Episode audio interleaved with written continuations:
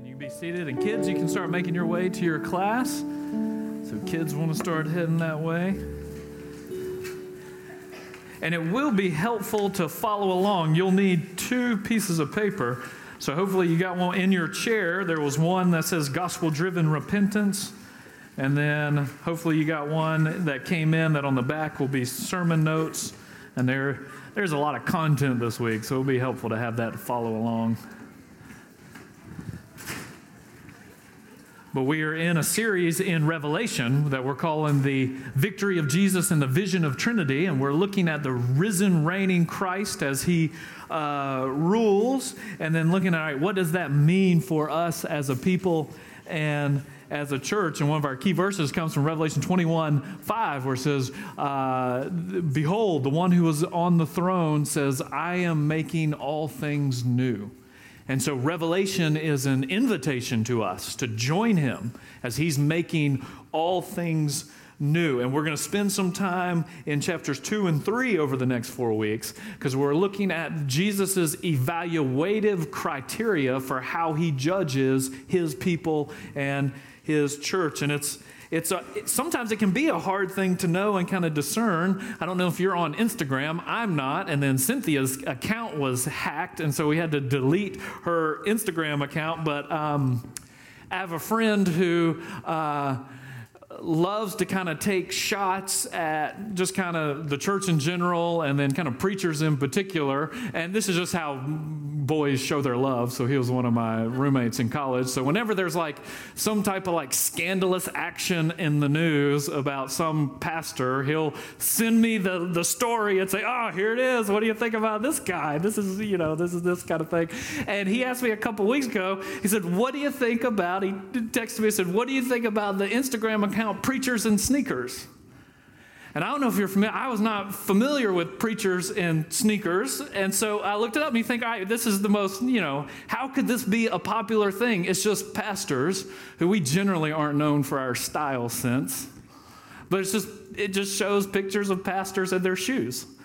And it's become this colossal Instagram account. But the beginning of the week, they had 180,000 followers, and I couldn't believe it because I saw this week that the New Yorker actually ran a story this week on preachers and sneakers. And so the way it works is they just look. And so, Luke, bring up the first picture. So on the account, what it does, it just takes pictures from prominent pastors that they have posted on their own personal social media feed. And so they're not like sending paparazzi to take, so these are pictures people promoted themselves. And uh, what it puts the picture, and then it puts the going rate for the shoes like next to the picture. And so, like, here's one that's Steven Furtick. He's um, frequently on there. And here's the next one is John Gray, his sneaks. Bring up the next one there. And uh, so those are his sneaks. And so what they want to know is like, the, the question that was asked is what does jesus think about you know you preacher boys send anything for free and there's no such thing as free merchandise as blessings of the Lord. They're wanting you to market them on your account. Anyway, so it brings up kind of a question. It's like, all right, well, what does Jesus think about those things? And what's interesting is I don't really know what he thinks about their choice in footwear. You know, maybe he's more offended by the fact of wearing tennis shoes with like dress pants. That's just a violation of good style. But I don't know what he might think about it. But actually, in Revelation chapter 2 and chapter 3, Jesus is specifically speaking to, I think, pastors in particular. And then he's actually giving his criteria for how he's going to evaluate them, their ministries, and their life. And it's a message to the churches to say, these are the things that matter to me, and these are the things that should matter to you. And this, in essence, is how I'm going to judge you. He gives in Revelation 2 and 3 these messages that are meant to measure their ministry. And he gives them the standard and the, the purpose by which they're to live. He's giving the standard that he's going to measure them. And one of the themes of Revelation is that he's the faithful and true witness. So, what I want to do this morning is we're going to spend one week just trying to take the big picture overview of his message to these seven different churches. And then the next three weeks, we're going to spend uh, zeroing in on one of the key pieces that he uses to evaluate them. But so this morning, let's just kind of get the big picture. And as we do, there's a couple of things we'll need to keep in mind just to set the stage. Uh, one is that I'm even probably going to say uh, Jesus' letters to the seven churches and just because it's kind of ingrained in how we talk about this, this section, but that's actually not what it is. So it's not one, it's not a letter to each of the seven different churches. It's one letter to all the churches that he expects us all to hear and then to heed. That's why at the end of every single one, he says, He who has an ear to hear, let him hear what the Spirit says to the churches. So the idea is that he's going to kind of hold up these seven. He's going to speak to them individually, but then he fully expects everybody else to listen and then make the connection to what he's saying to them. So it's kind of like if you have children. And maybe this doesn't happen in your house, but maybe you can imagine. But one of the children wants to use the back of the couch as like a balance beam to do gymnastics. And then you tell them, you tell that one child, the couch is not a balance beam, no gymnastics on the couch. And then another child pops up there and starts doing gymnastics on the couch. He's like, no, what are you doing? Why didn't you just hear me say no balance beam on the couch? And they, well, you weren't talking to me. Uh, I mean, that's, that's a, a universal rule in the house. Beds aren't trampolines. It doesn't matter whose bed it is. The couch is not a gymna- piece of gymnastics equipment. And so, what you want, you want to say something to one, but you expect the others to listen and make their own connections in their life. And that's exactly what Jesus is doing here. He says, I'm going to speak to each of these seven churches, and then, but I expect all of my churches to listen and to make the connections. And one of the fascinating things, I, it's, I don't quite know what to make of it yet. Hopefully, by the, the end of the sermon series we'll make some sense of it. But it's like, who is he actually talking to? Look, if you have your Bibles open, look in Revelation chapter 2, verse 1. And then in every section, it begins to the angel of the church in Ephesus, Smyrna, Pergamum, Thyatira, Sardis, to the angel. And it's just intriguing. Who's he speaking to? Everywhere in the book of Revelation, angel means like angel, a heavenly being. But here, it could be, it's angelos, it could just be messenger. So it could be the, the, the pastor who's his appointed messenger for those people. But there's just some strange things, like actually when each he'll call each of them to repentance, but it's always in the singular. Like he's speaking specifically to that, in essence, I think it's the person to the pastor who's to represent and reflect the spiritual vitality and life of the people. But then all of the people are supposed to hear and then heed.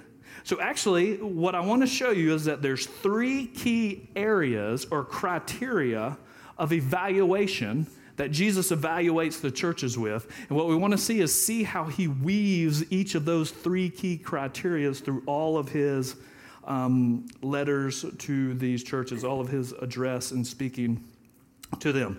And probably the best place to kind of get the initial sense of what are those criteria is to look at the first letter in chapter 2, 2 through 4 to Ephesus. And actually, Luke, go ahead and bring up the image. Yeah, you got the image. So you can see the seven churches here. So John's in Patmos, and uh, sorry, Eli, I'm about to move. And uh, nice. And so you can kind of see one, you can see the letters and see it's to make a trip around. So just kind of watch. So these are the major churches in the major city centers in Asia Minor, in Turkey at this point, and they're to move through this progression. It's to be a circular letter to go through the loop. And we'll start with Ephesus, but to get the categories, notice what he says in verse 2. It says, I know. Everyone starts, or actually, look at verse 1. They all start with a characteristic of who Jesus is, something about him. The words of him who holds the seven stars in his right hand, who walks among the seven golden lampstands, some aspect of the risen Christ. And then he says, I know your works, your toil, and your patient endurance. how you cannot bear with those who are evil, but have tested those who call themselves apostles and are not, and have found them to be false. I know you're enduring patiently and bearing up for my name's sake, and you have not grown weary. But this I have against you you have abandoned the love that you had at first. And there's actually three things you can see there that are going to be the three key categories of criteria. One, uh, or the first one, just kind of notice, is the doctrine you know, the apostles' teaching. So you cannot bear with those who are evil. You've tested those who call themselves apostles. So there's apostolic teaching, there's doctrine, but then there's also life. Your work, your toil, your perseverance, your patient endurance. I want you to live a life that's faithful to me and to the teaching. So you have doctrine, you have life, but the thing he criticizes is their heart.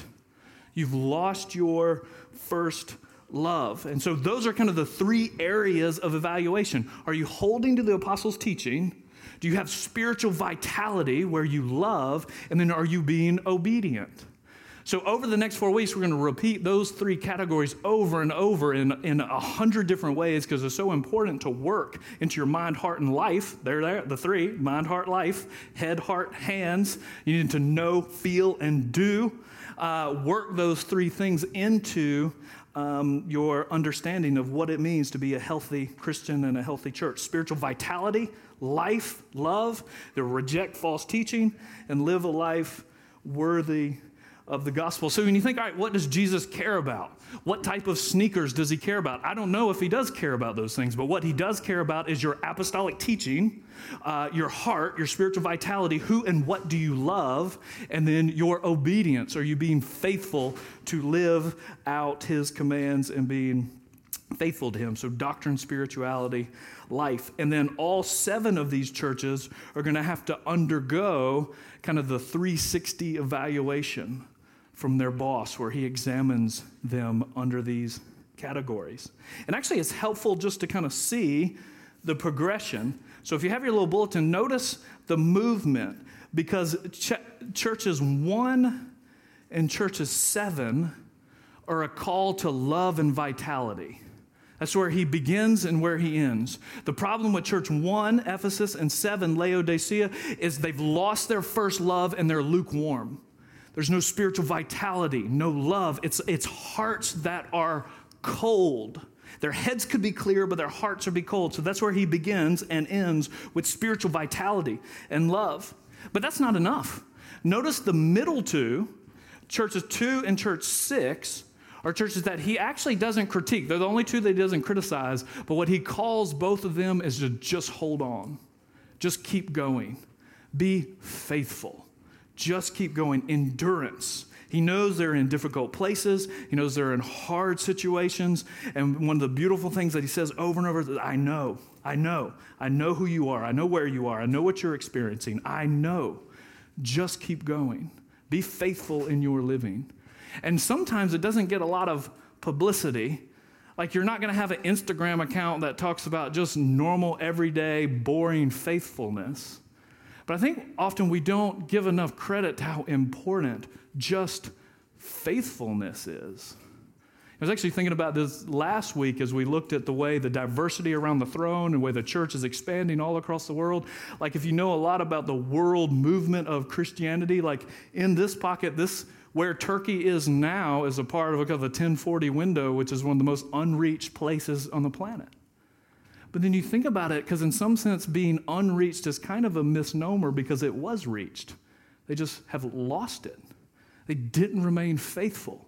And one of the most important things when you're planting churches is plant churches that are going to be faithful for generations, who are going to do the steady week in, week out of praying and pastoring and loving one another.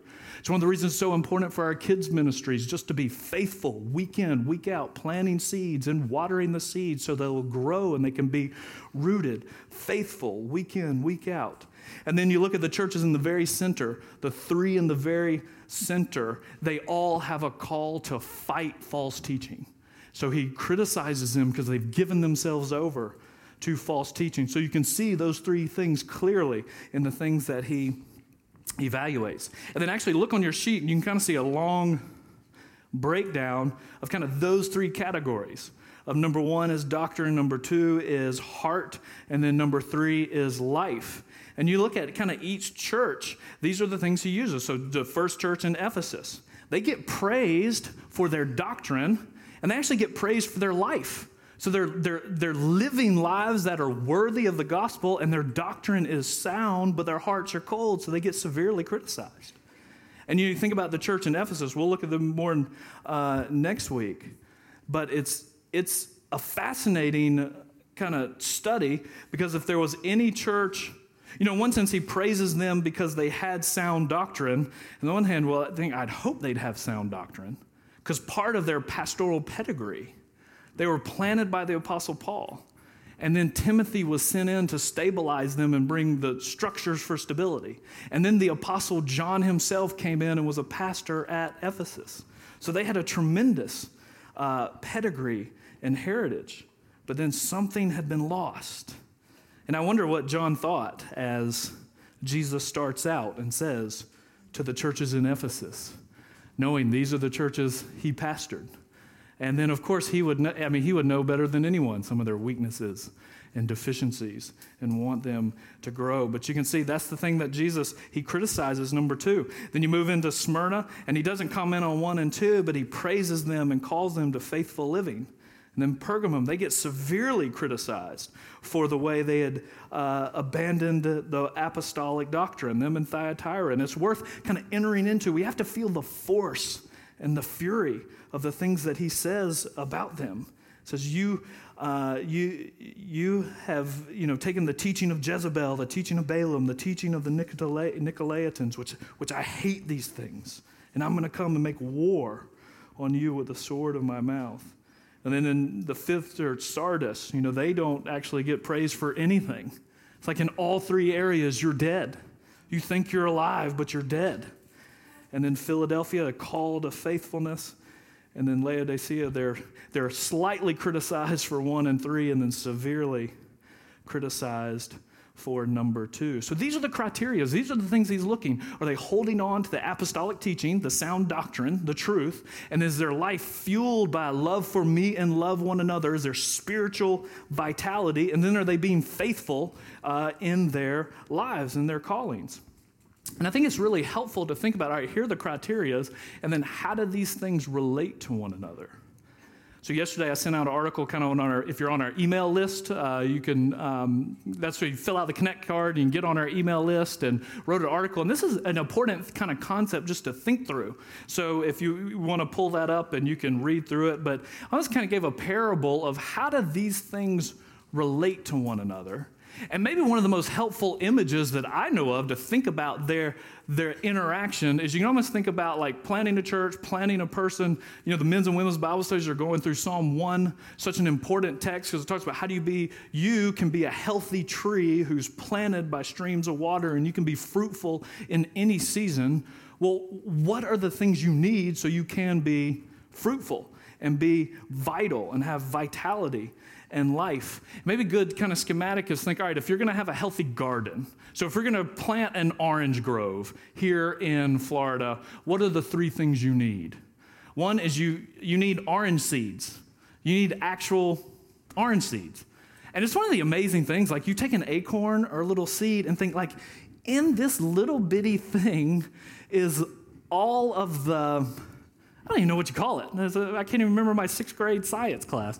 But all the things that you need for life is, is embedded in this little bitty thing. You got to have the seeds. But you can't plant peanuts and you can't plant pennies and you can't plant popcorn and expect an orange grove to grow. They have to be orange seeds. But the next thing you need is you need favorable weather conditions. You need favorable soil, you need uh, water, and you need sunlight. I had family who were in the orange grove business in Florida, and they still talk about the freeze of 82. Maybe it was 83. Any of you remember the freeze of 82 or 83? Killed all the orange groves.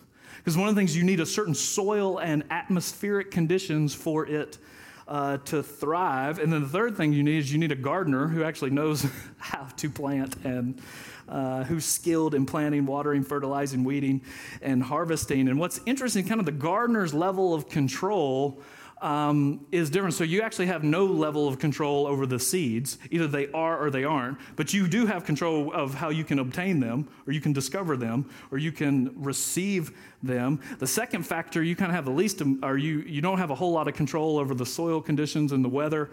Uh, there has to be sun and showers.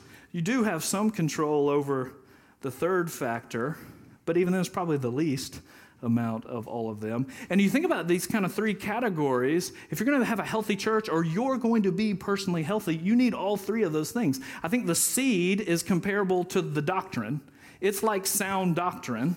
It's biblical truth, theological clarity. And this is an image that it's the word, the truth of the word. And this is an image that Jesus used all throughout. You know, one interesting kind of study you could do is just read through all the different parables and find out how many times Jesus says the kingdom of heaven is like, and then uses a story with a seed. It's like a seed, and the seed's always the word that gets planted and then it grows. And so the first kind of essential thing is you got to have biblical truth.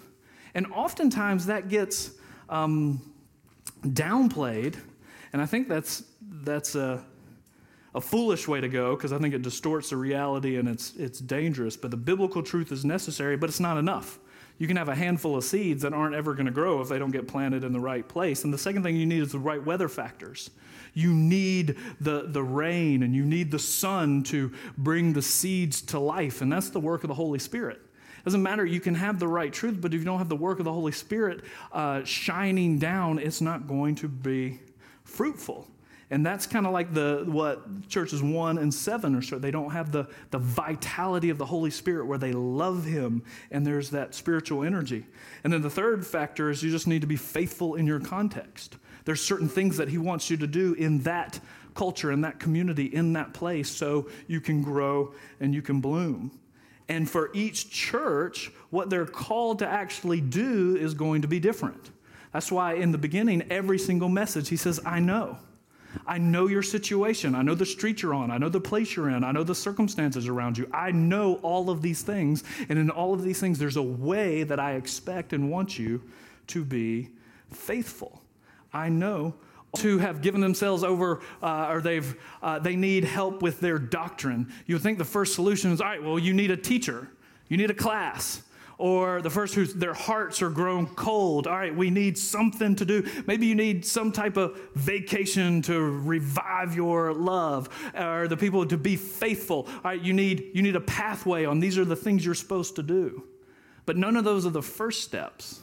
With every single church, the first step is always to repent. Look into chapter 5. Remember, therefore, from where you have fallen, repent and do the works you did at first. Look at chapter 2, verse 16. Therefore, repent. And then in 3, you can see what he calls in 3, chapter 3, verse 3. Remember what you've heard and received, keep it and repent. And then in chapter 3, verse 11, starts hold fast to what you have, keep it. And then to the Laodiceans, uh, repent with zeal in verse 19, 3 verse 19. Why is it that the first step for healing and health in all situations is to repent? And so, what we're going to do is you have a little sheet that says gospel driven repentance. And what let me challenge and encourage you to read through that every single day for the next four weeks. So, four weeks will be in this section, and ask the Lord to work into your heart this gospel driven dynamic of repentance. This is actually how you prepare the soil of your own heart so the seeds can get planted in it and then it can grow and be fruitful. It begins with repentance. And where this line comes from, uh, this comes from a line from George Whitefield. And I remember being a 21 year old kid and wrestling with what I was going to do with my life and feeling like God was calling me into the ministry, but thinking that's such a terrible thing because, I mean, there's all types of. Uh, I didn't know you would get retro Air Jordan 1s if you were in as a preacher. I might have been more excited. But one thing, like I, at the time, I had this just debilitating fear of speaking in front of people, and just knew one of the Um, one of the occupational hazards of a pastor is we have to talk in front of people. And, uh, but felt God was calling me in the ministry and was actually reading uh, in St. Simons, Georgia, when my family was on vacation, reading a little book on George Whitefield. And uh, there was a line in there when he was, he was also about 20 and he was uh, going to be a missionary to Georgia. And he had all this zeal of taking the gospel to these places. And he wrote in his journal this line He said, Lord, give me a deep humility, a burning love, a well guided zeal, and a single eye. And then let men and devils do their worst. His idea is all right, if the Lord will give me this, then everything else will be taken care of. And that became like a theme sentence for my life. And then a couple years later, I came across an article by Tim Keller called All of Life is Repentance. And what he does, he actually takes this line, and I'll email that out this week in our, our he takes this line and shows how you can actually take each of those categories and you can pray and work gospel centered repentance into your life. So let me encourage you over the next three and four weeks is to take either uh, do the whole list or w- just one each day and ask the Lord to start working these things in your life.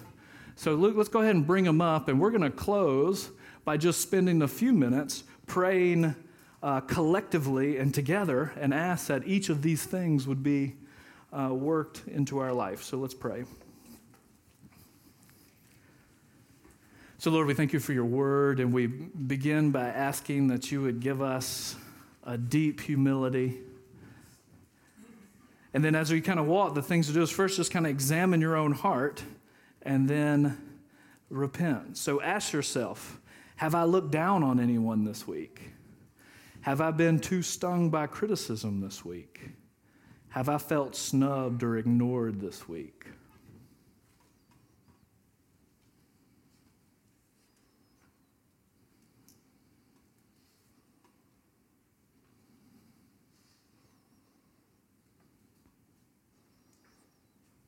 And if so, confess it, repent, and then ask the Lord to give you a, a decreasing disdain for other people, maybe a decreasing pain over their criticism.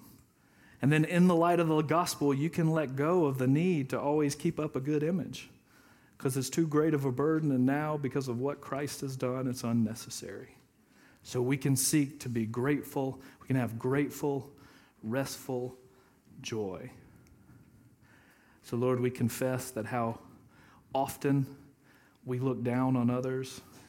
We confess that we can be so easily stung by slights, perceived slights. Some of them aren't even real or true, but we can be so easily stung by criticism. We can often feel snubbed or ignored, and we ask that you help us we confess these things. We ask that you would make us the kind of people who um, have a decreasing disdain for others, decreasing pain over their criticism, that we don't have to try and pretend to keep up a good image because uh, it's too exhausting. And in the light of the great gift of your Son and your Spirit, it's not necessary. So we ask that you would make us the people that are filled with a grateful, restful joy. The second thing we examine is ask for a burning love versus indifference. And so we examine our heart and say, This week, have I spoken or thought unkindly about anyone? Am I justifying myself by caricaturing others or putting them down? Am I impatient? Am I irritable? Have I been self absorbed or inattentive?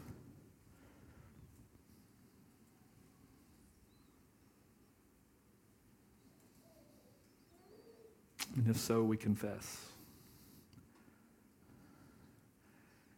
And we ask Him to work in our hearts so there'll be no coldness, no unkindness, no impatience, no indifference. We want to meditate on His free grace until it causes our heart to feel warm and affection. So, Lord, we confess to you how often we speak unkindly of people, how often we justify ourselves by putting others down, how we are so quick to be impatient and irritable. And we can so often be so self absorbed and inattentive to those around us. So we confess that and we ask that you help us. Help us to be kind of people who have no coldness to others in their heart, no unkindness, no impatience, no indifference. Help us to meditate on your grace until it warms us. And then we pray for a well guided zeal or wise courage versus anxiety. And so we ask ourselves Have I avoided task or people this week? Have I been anxious? Have I been worried? Have I been rash or impulsive?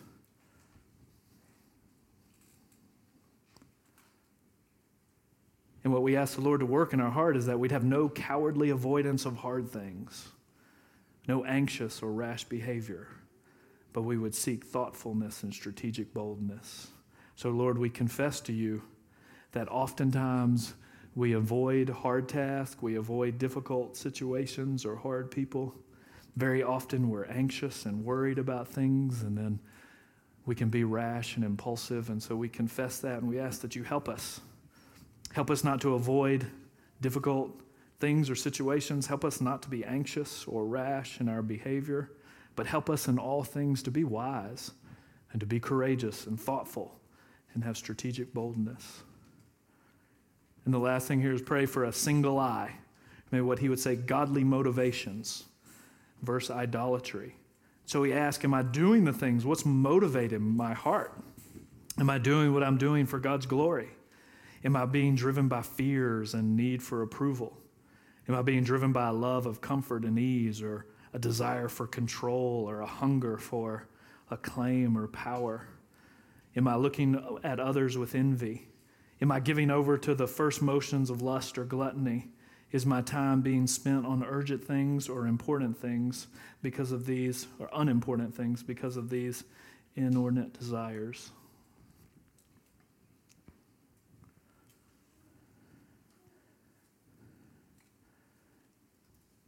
And the way we repent here is to ask, all right, how does Jesus provide for me what I'm looking for? in all of these other places. So, Lord, we confess how often uh, things can become idols in our heart, and we can do things not for your glory, but for other things, being driven by fear or desire to be praised or love or desire for comfort and ease or control or acclaim or power. And we look on others with envy and can give ourselves over to these things. We ask that you help us we ask that you would help us see how in your Son and in your gospel you provide all these things that we need, and we can be set free from all of those things. And this we ask in Christ's holy name. Amen. I think you see is if you would work those things regularly and routinely into your heart, it would create a soil and an atmosphere that the word can come in and the fruits of the Spirit can bloom, you would become a person that's marked by love and joy and peace and patience and kindness and goodness and faithfulness and gentleness and self control. These would be the fruits that would bloom in your life. And those are the things that we want to be and we want to experience. So join us over the next four weeks as we look at those things and try and pray these things into our heart. But right now, we're going to switch and transition over to the Lord's table because, in many ways, the Lord's table is like the physical, tangible seed that it kind of comes into you and it's to remind you of how you can experience His grace, His forgiveness, and His transforming power. So, Lord, we confess that we don't come to you trusting in our own goodness, in our own righteousness. And as we come to the table, we ask that you help us May we be the kind of people who love your truth. May we be the kind of people who are constantly refreshed and renewed by your spirit. And then may we be the people who are washed clean by your blood so that we can live holy and different and transform lives. And all this we ask in Christ's holy name.